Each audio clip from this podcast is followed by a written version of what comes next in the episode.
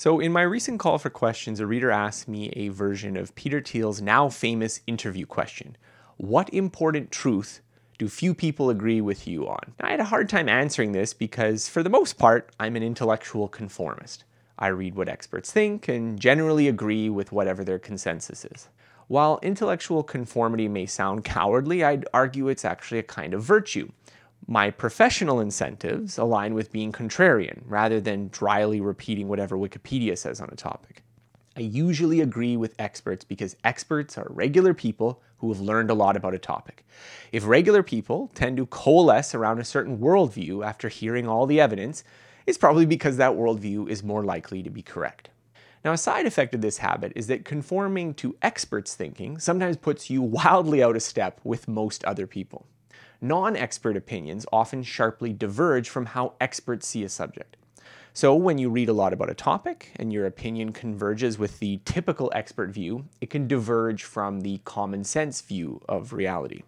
Consider the idea that the mind is a kind of computer.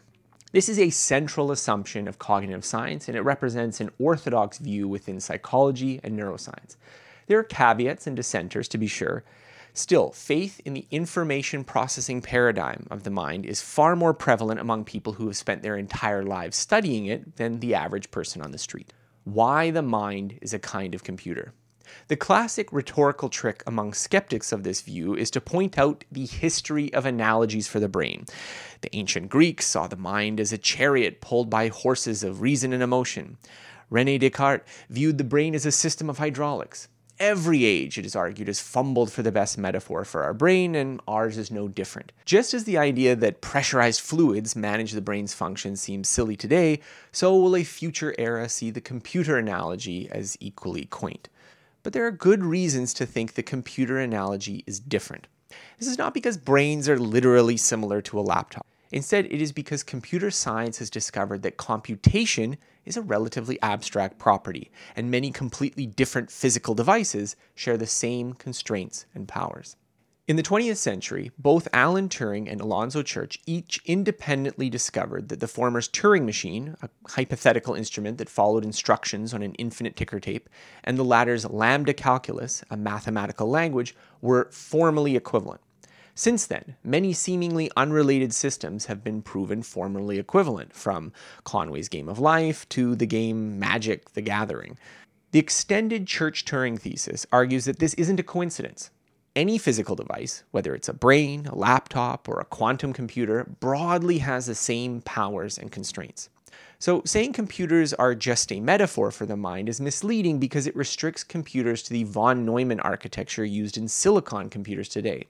But the abstract concept of a physical device that processes information is both more broad and more powerful. Now, the heart obviously differs from a bicycle pump in many ways, but it is also obviously a member of the abstract class of pumping machines.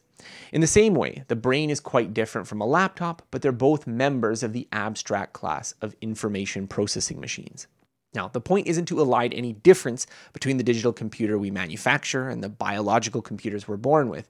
Instead, it's to recognize that if you wanted to understand the heart, but were somehow philosophically opposed to thinking of it as a kind of pump, you'd have a hard time making sense of how it works.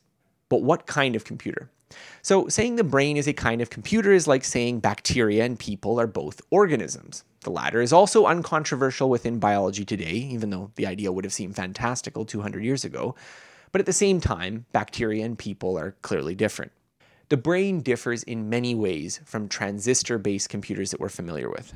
The brain is far more complicated. Each human brain has about 100 billion neurons, and each individual neuron has sophisticated computational properties that can require a supercomputer to model. While a bacteria and a human differ in more than just size, the scale of things is a significant distinction between us. Bigger is different. The brain is massively parallel and interconnected, having as many as a quadrillion synapses. Modern computers have a serial architecture, where computation goes through a central processing unit. In contrast, brains distribute their calculations over the entire neural network. This difference changes the algorithms that can be used, which is why human thinking is qualitatively different from computer code. Bodies have sensory inputs and motor outputs that interact with our environment. The human brain has billions of sensory cells and billions of motor effectors, each which engages in a feedback loop with the environment. This is a major contrast with most human built computer systems, which are essentially detached from our world aside from small windows of input and output. These differences aren't trivial.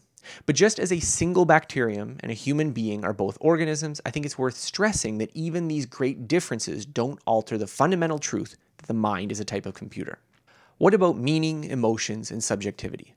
Within psychology and neuroscience, the dominant controversies are over what kind of computer the mind is, rather than whether or not it computes. But I think the more typical objection to this viewpoint from people outside those fields is a humanistic one. Essentially, the objections are computers are logical, humans are emotional. The cognitive scientists would counter that emotions are a kind of computation. Motivation, attention, fear, happiness, and curiosity are all important functional properties. While the nature of the algorithm isn't transparent to us via introspection, this is also true of all of our cognitive processes, so there's no real difference here. Computers aren't sentient, humans have consciousness. I agree with the philosopher Daniel Dennett that ideas like qualia, p-zombies, or the impossibility of knowing what it is like to be a bat are misleading intuitions. In contrast, while the easy problem is still unsolved, there's been considerable headway in explaining how consciousness as awareness works. Computers are rule governed, human thinking is holistic. Hubert Dreyfus famously made this argument against the computer analogy back when the serial computer model was more prevalent in artificial intelligence. However, I think the what kind of computer framework largely resolves this issue. Presumably, the brain's sheer quantity of processors and enormous parallel activity explains the powers and limitations of intuition and holistic thinking. Who are we to think we can understand the soul? So, the final objection is simply an appeal to mysticism.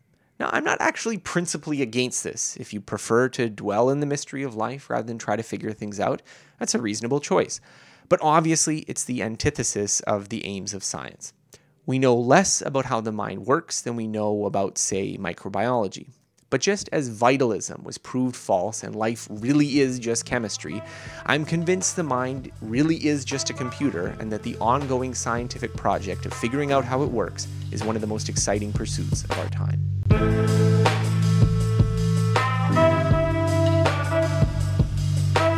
Thanks for listening to this episode.